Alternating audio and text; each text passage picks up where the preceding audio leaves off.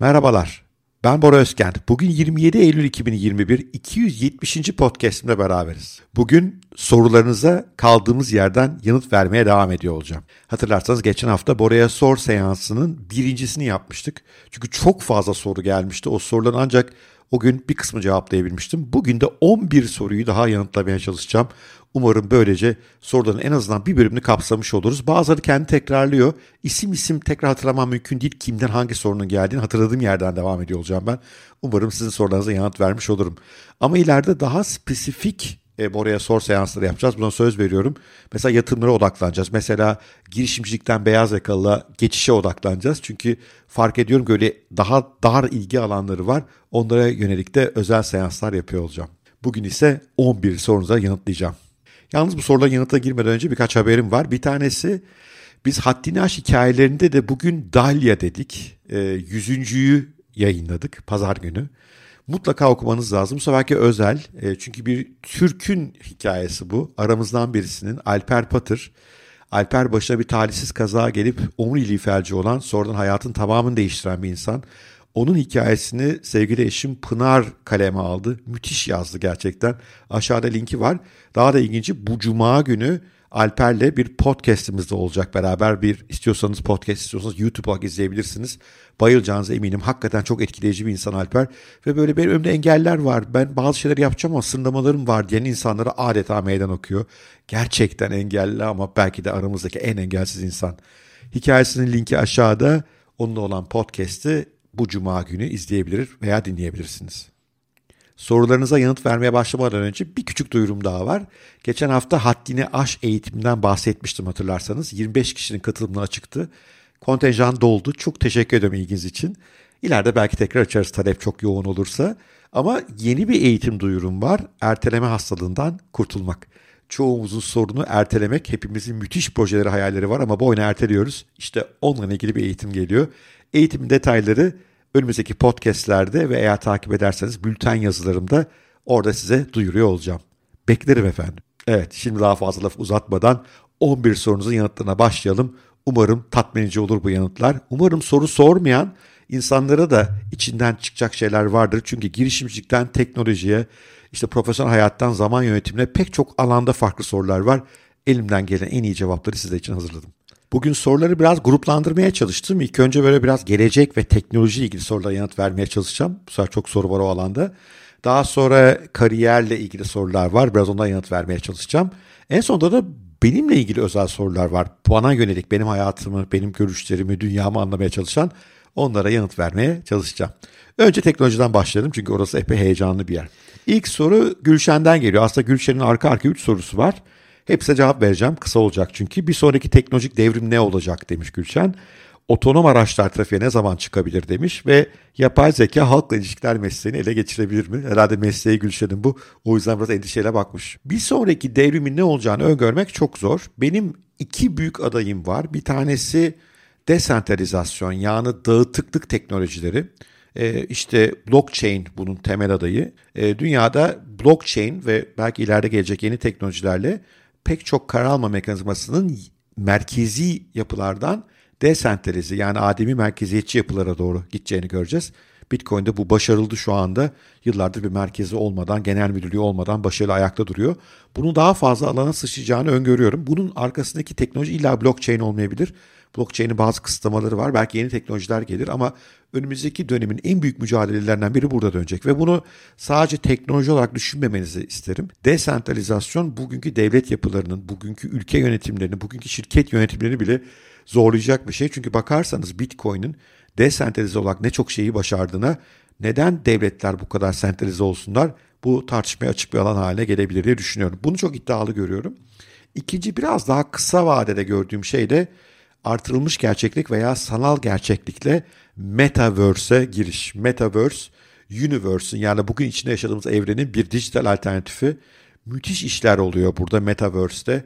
Ee, yakın zamanda Barış Özcan'ın bu konuda güzel bir videosu vardı. Aşağı linkini bırakıyorum. izlemenizi tavsiye ederim.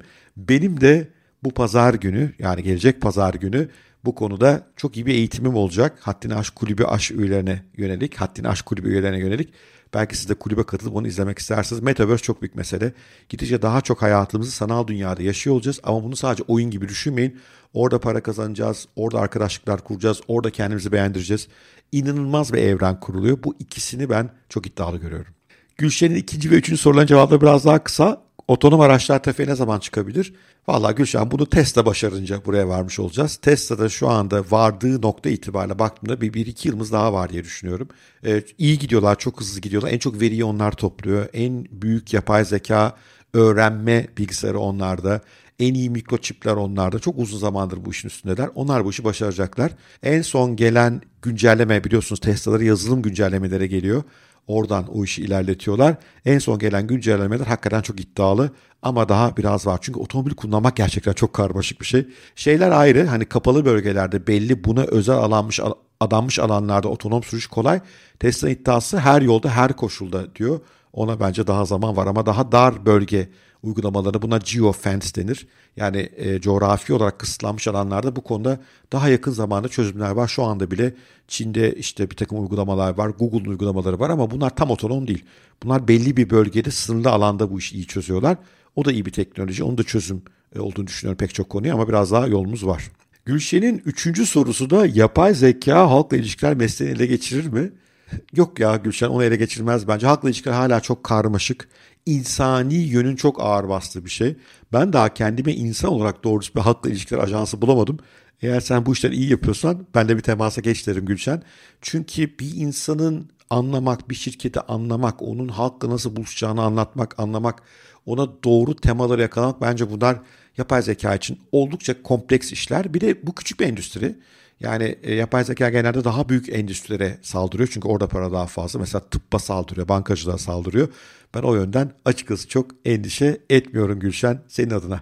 Dediğim gibi ama iyi bir halkla ilişkilerci tanıyorsanız veya sen öyle birisiysen bana bir mesaj at. Gerçekten ihtiyacım var. Gelecekle ilgili bir diğer iddialı soru Çağatay'dan gelmiş. Çağatay diyor ki sizce gelecekte eğitim öğretim düzeni nasıl olacak? Hangi üniversite gittiği önemi kalacak mı? Kendi kendi öğrenme ne noktaya kadar gidebilir? Ayrıca bu bilimsel üretimi üniversitelerde yapılanı yani nasıl etkiler?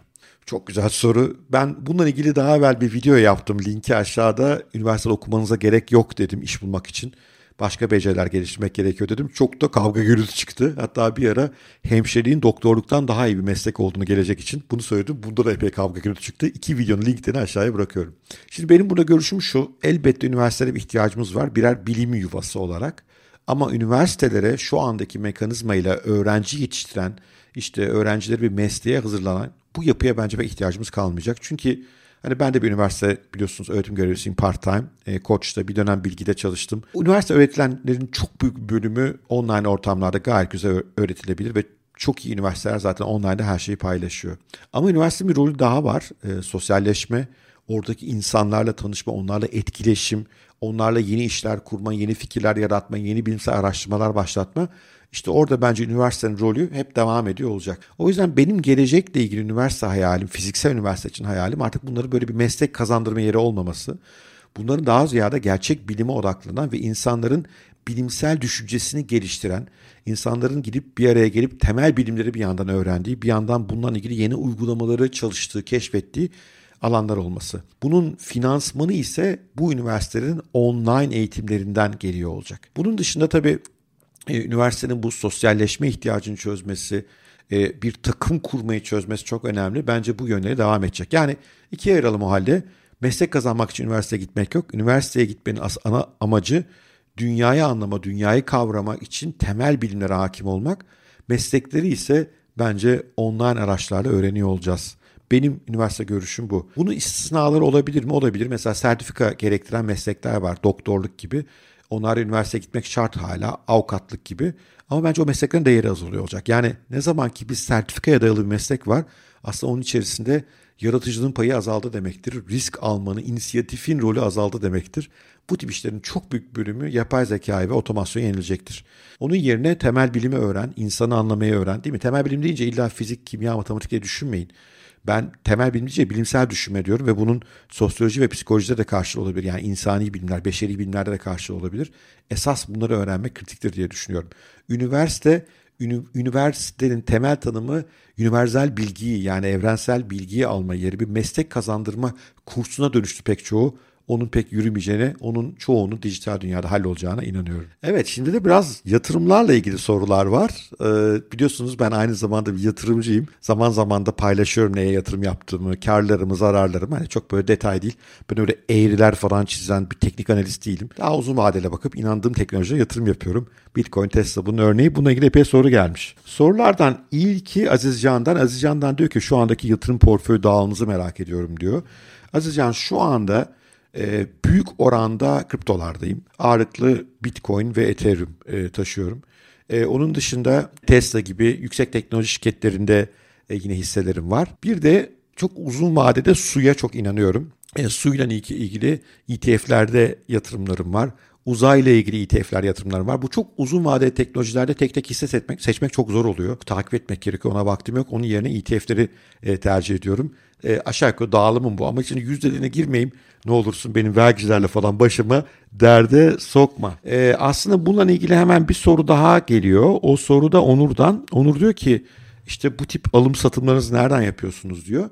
Ben yerli platformları kullanıyorum. İşte bankaların e, gayri e, bankaların menkul kıymetler e, alıp satabileceğiniz platformları var. Akbank'ın var, İş Bankası'nın var, Yapı Kredi'nin var ve bunları bankaya başvurarak yurt dışı hisse senetini almak satmak için kullanabilirsiniz. Kriptolarla ilgili ise yine ben ağırlıklı olarak yerlileri kullanıyorum şu anda. E, Paribu ve e, BTC Türk'ü kullanıyorum. Yanlış anlamayın bunlar benim sponsorum falan değil ve oralarda asla kriptomu tutmuyorum. Alım satım yapıp hemen cüzdanları çekiyorum. E, ne yazık ki maalesef bu pazarlarla ilgili ciddi bir düzenleme yok legal olarak. Bu pazarlarda kaybolan kriptonuzu bulamazsınız geri size söyleyeyim. O yüzden alım satım yapıp hemen çekmek lazım. Belki bir pazarda değil birkaç pazarda durmanın da faydası olabilir. Ben şu anda BTC Türk e, Paribu zaman zaman da Binance'ı kullanıyorum ama hiçbirine %100 güvendiğimi söyleyemem. E, özellikle kriptoların sert hareket ettiği günlerde bunların da onlarla beraber kapandığını, kriptonuza erişemediğinizi sık sık tanık oldum. O yüzden hiç kimseye çok güvenmiyorum ama şu an kullandıklarım bunlar dediğim gibi alıp satıp sonra hemen kriptomu kenara çekiyorum. Birkaç soruda tabii girişimcilikle ilgili gelmiş. Aslı diyor ki girişimcilikte bir an vardır. Kendin üretirsin, kendin pazarlarsın, kendin paketlersin vesaire. Biliyorum çok hızlıca dele- delegasyon başlamalı ama gerçekler bunu uygulamaya her zaman müsait olmuyor. Askeri ücretli birini işe almak şurada dursun bazen temel giderleri çıkaracak bile kazanamadığın aylar oluyor. Benim sorum bu anlarda yorulduğun ve bezdiğin anlarda yürümeye devam etmeyi nasıl başarmalı? Valla çok iyi soru. Ben de bazen bunu hissediyorum. Mesela haddini aş kulübünü şu anda çok küçük bir takımla kurmaya çalışıyoruz ve yükün ciddi bir bölüm benim üzerimde. E, sevgili eşim Pınar da son dönemlerde destek vermeye başladı ama hakikaten pek çok şeyi kendi kendime yapıyorum diyebilirim. E, yorucu bir iş bu ama şuna inanman lazım. Gelecek var mı bu işte? Ve gelecek varsa bu sürekli yaptıkların bir şekilde bir performans artışı neden oluyor mu? Yani benim örneğimde bülten üye sayımda artış var mı? eğitim satışlarımda işte biliyorsun online eğitimlere başladık. Mesela 25 eğitim bir anda sattık. Çok moral düzelticiydi. E, bu tip şeyler oluyor mu? İşte e, bir yandan web sitemin trafiğinde bir artış var mı? Sosyal medya kanallarında bir artış meydana geliyor mu? Ücretli üyeliğe artış var mı? Ve bu artışlar varsa sürekli o beni zaten yeterince motive ediyor. Çünkü bu tünelin ucunda ışık olduğunu gösteriyor. Eğer artış yoksa o zaman bence bir şey yanlış yapıyorsunuz demektir. O zaman geri dönüp ben neyi yanlış yapıyorum diye sorgulamak lazım. Çünkü yanlış bir yolda da emeğimizi, kendi emeğimizi sömürmenin mantığı yok. Olasılıklar çok fazla. E, buna girişimcilik değil aslında traction diyorlar. Traction alınan yol demek. Yol alıp almadığınızı izlemeniz lazım. Yol almayı da somut göstergelerle ölçmek mümkün. Özellikle online işlerde. Offline'de de bence öyle ama online'da daha da kolay ölçmesi. Ben ona bakıyorum ve baktım ki rakamlar iyiye gitmiyor. Hem kendim hem Pınar sevgili eşim takımımızın diğer üyesi Bilge oturup tekrar toplanıyoruz. Neyi farklı yaparız diye yeni yollar buluyoruz. inovasyonlar yapmaya çalışıyoruz ve bunlar sonuç verirse ne ala. E vermezse bir gün peste edebilirim açıkçası ama şu anda gidişattan memnunum. Şu anda sistem kendi kendini döndürüyor. Bir de unutmayın benim başka bir işim var. Ben eğitimci ve danışmanım. Orayı da burayı finanse ediyorum şimdilik. Yani o bir şans benim için. Eğer öyle bir finansman gücün yoksa daha zor. O zaman traction daha da iyi olması lazım. Belki şu iyi bir fikir olabilir bir de Aslı. Bu yoldan daha evvel geçmiş bir mentor bul kendine. O sana moral motivasyon verecektir. Belki o mentor sana küçük bir yatırım da yapabilir. O da biraz önünü açar. Bir de bu benzer yolculuğu yaşayan diğer startuplarla, diğer girişimcilerle bir araya gel. E, çünkü onun çok faydası oluyor. Birbirimizden çok şey öğreniyorsunuz. Böyle çok platformlar var şu anda. Onlara gitmeni tavsiye ederim sevgili Aslı. Bir soru da Arda'dan geliyor. Arda'nınki de böyle girişimcilik kokan bir soru. Arda diyor ki benim sorum podcastlerinde bahsediyorsun bu konularda bazen abi ama kendimize daha fazla vakit ayırıp maddi olarak refah sağlayabileceğimiz bir yola bir işe doğru giderken nasıl başlamalıyız? Bu soruyu sormamın iki sebebi var. Birinci sebep bazılarımızın iş hayatı tecrübesi az. Dolayısıyla kolundaki bilezik sayısı daha limitli. İkinci sebep ise başlamanın çok önemli olduğunu düşünüyorum. Evet bir kere başlamak çok önemli Arda. Hemen başlaman lazım ve bir Çin atasözü var. Bir ağacı dikmek için en iyi zaman 10 yıl öncesiydi. Bir de bugün. Hiç geç kalmadın. Bugün doğru bir zaman. Ve bu beceri kazanımı için zamanını bir bölümünü harcıyor olman lazım. Yani günümüz 24 saat. Bu 24 saatin 8 saati uykuyla geçiyor. 2 saati yoldu vesaireyle geçiyor. 10 saat. E, gitti. Geriye kalan 14 saat. Bu 14 saatin 8-9 saati mesaide geçiyor. Ne oldu? Geriye kaldı 4-5 saat. Bunun 3 saatin ailene, çoluğuna, sevgine ayıracaksın. Bir saati de kendi geliştirmeye atacaksın. Bu kadar basit. Kendi geliştirmek için çok fazla kaynak var. Dijital dünya yıkılıyor. Online üniversiteler. Bununla ilgili daha ileride bir video podcast yapmayı düşünüyorum. İlgi çekeceğine inanıyorum çünkü. Pek çok online üniversite ve online harika eğitimine ulaşabileceğim platform var. Oralardan yeni beceriler kazanmak mümkün. Özellikle de böyle biraz iş hayatının geleceği nereye doğru gidiyor ne gibi becerilere ihtiyaç var? Mesela yapay zeka ihtiyaç var, veri analitiğine ihtiyaç var. Bunu net görüyoruz. Sanal dünyalar için bir şeyler tasarlayabilen bir tasarımcılara ihtiyaç var. Ya bunlar net. Bu tip böyle geleceğin meslekleri için biraz kendi hazırlaman da ayrıca iyi olur. Ve bu altın bilezikleri koluna takmayı bir sertifika olarak görme. Bunların üzerine bir şeyler yapabiliyor ol. Bunlar üzerine projeler geliştirebiliyor ol. Bir yerde çalışıyorsan o projelerden bugün o şirketini yararlandırmaya çalış. Yok değilse dışarıda kendini biraz pazarla bu yaptıklarını insanlara anlat. Yani sadece eğitim aldım. LinkedIn'de görüyorum. Sertifikayı aldım. Bana ne senin sertifikan? O senin konun. Benim için önemli olan o sertifikaya sahip insan neler yapabiliyor. Biraz bunları sergilemek iyi olabilir. Yazılım, programlama yani hep bu konularda fırsatlar, ihtiyaçlar ve, ve o altın bileziği bugünden koluna takmanda büyük yarar görüyorum. Belki tam girişimcilikle ilgili değil ama kendi kendi işini kurma, para kazanma bunlara yakın bir konu Uğur'dan geliyor. Uğur copywriting ile ilgileniyorum diyor. Ben diyor yazı yolu ile okuyana aksiyon aldıran sosyal bilimleri kullanıp insanı anlayarak bol bol deneyerek hem lokasyon hem de maddiyat olarak rahatlamayı sonra da bunları başkana anlatarak dinleyenlerimin de kazanmasını istiyorum diyor. İlgi çekici başlıklar, değer önermeleri, ürün açıklamaları, açılma oranı yüksek mailler yazmayı öğrenip insanlara anlatmayı istiyorum diyor. Bu konuda izlemem gereken yolu zaten genel olarak anlattın daha evvel ama biraz daha copywriting özelinde özel önerilerin olur mu diyor. Valla sevgili Uğur bir kere bu yazı çizi işinden copywriting'den Türkiye'de para kazanmak hiç kolay değil. O yüzden İngilizcen varsa İngilizceyi düşün derim. İkincisi bir kere bu işleri yapabildiğini ölçtüğün bir bloğunun olması çok tavsiye ederim sana. Ee, bir blog veya sosyal medyayı kullanabilirsin bu amaçla. İşte acaba bu ilgi çekici başlıkları bulabiliyor musun? İlginç konuları boşlayabiliyor bulabiliyor musun? Daha çok açılan mailler için gerekli yöntemleri buluyor musun? Yani bunları denemen lazım öncelikle. O yüzden bir blog ve e-bülten çok iyi bir başlangıç olurdu. Birkaç sosyal medya hesabıyla beraber. Ve burada eğer iyi sonuçlar alıyorsan gerçekten bunu da paylaşmaya başlardım. Dünyada epey çok böyle insan var. Mesela Medium'da çok bulursun böyle hesapları. Medium'u eğer kullanmıyorsan platformun linki aşağıda. Orada çok var e, bu tip hem yazan hem bu yazdığından nasıl para kazandığını, hesapları nasıl büyüttüğünü anlatan insanlar. Onları takip eden insanlar oluyor. Niye? Çünkü pek çok insan yazarak, copyright üreterek para kazanmak istiyor. Sen de böyle profile dönebilirsin. Yani bir yandan harika yazılar yazıp çok sayıda insanı içe çektiğin, bir yandan da bunu dünyaya nasıl yaptığını anlattın. Bana göre e, Medium iyi bir platform olabilir. Bir blog iyi bir platform olabilir. Bu blogu bir e-bültene bağlamak veya Medium'u bir e-bültene bağlamak iyi olabilir. Oralarda kendini ölçme şansın olur. Ve baktın ki harika sonuçlar elde ediyorsun. Bunları da paylaşıyorsun. Bir süre sonra bence müşterilerin de oluşacaktır. Daha sonra gidersin biliyorsun bir takım platformlar var. Upwork gibi. İşte buralarda bu yeteneğini anlatıyorsun. Ben iyi bir copyright yazarıyım diyorsun.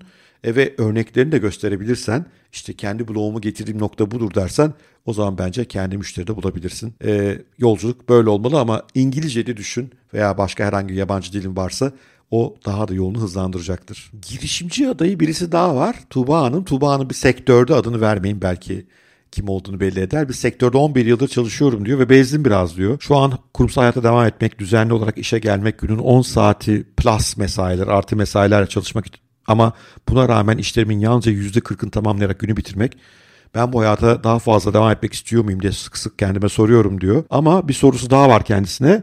Bence hayır diyor ama gerçek anlamda kurumsal hayat dışı nasıl ayakta kalacağımı da bilmiyorum. Bir hobi dahi edinmemişim bu yaşıma kadar. Sevgili Tuğba bu sık rastladığımız bir soru aslında beyaz yakalıktan bıkmış sıkılmış ama yerine ne koyacağını bilmeyen çok insan var. Çünkü beyaz yakalılık bazen işi öyle bir sürüklüyor ki bizi öyle bir koşturmayla geçiyor ki yıllar kendimizi geliştirmeye, yeni şeyleri becerme vaktimiz olmamış oluyor yeni beceriler kazanmaya.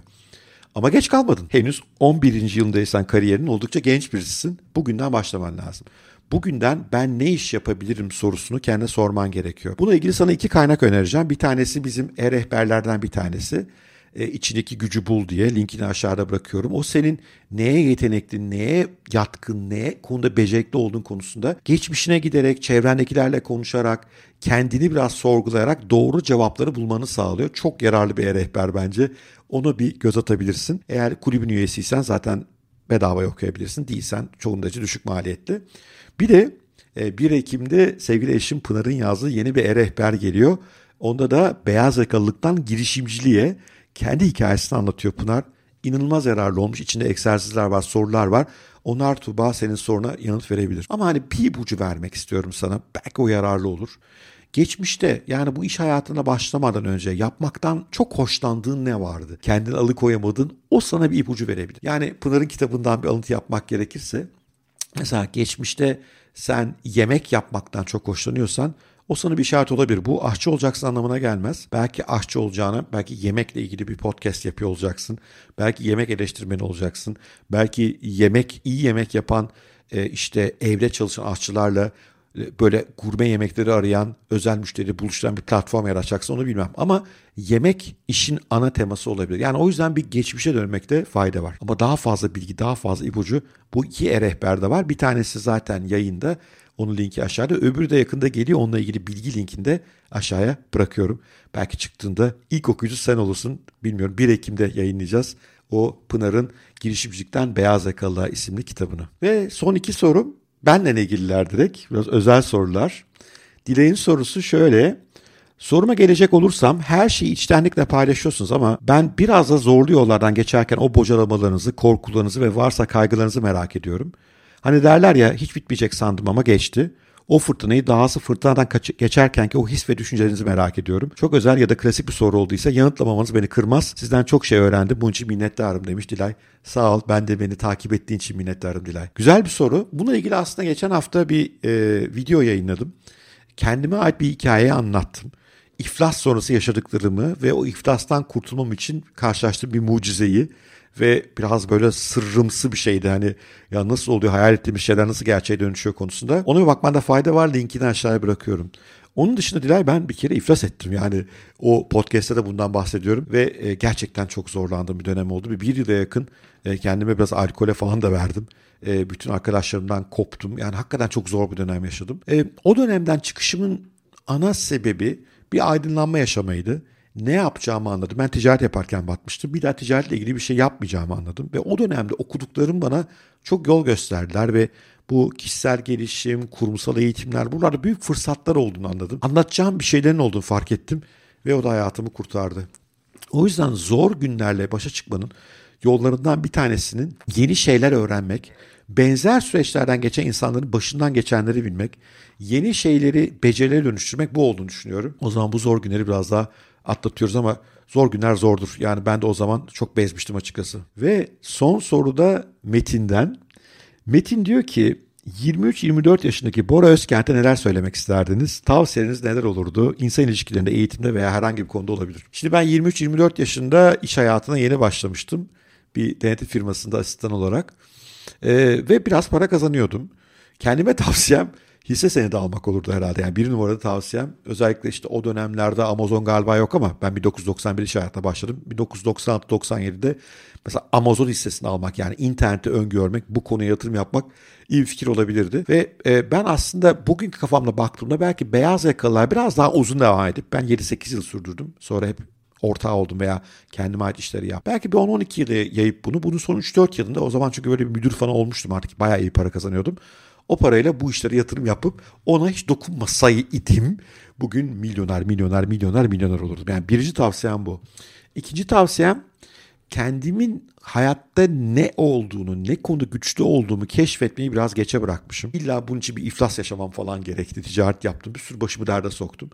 Aslında belliydi. Ben üniversiteye girmeden önce gazeteci olmak istiyordum. Babam izin vermediği için ben ODTÜ'ye yazdım. Yani gazeteci olacaksan ne olacaksın dedi. Bakın hala ona benzer işler yapıyorum şu anda. İnsanlara bir şeyler anlatmayı, paylaşmayı biliyorum. Keşke o keşfi daha evvel yapabilseydim. Keşke bana birisi o keşfi yapmamda yardımcı olsaydı veya öyle söyleyeyim. Müthiş olurdu. Yani ikinci tavsiyem e, bu olurdu.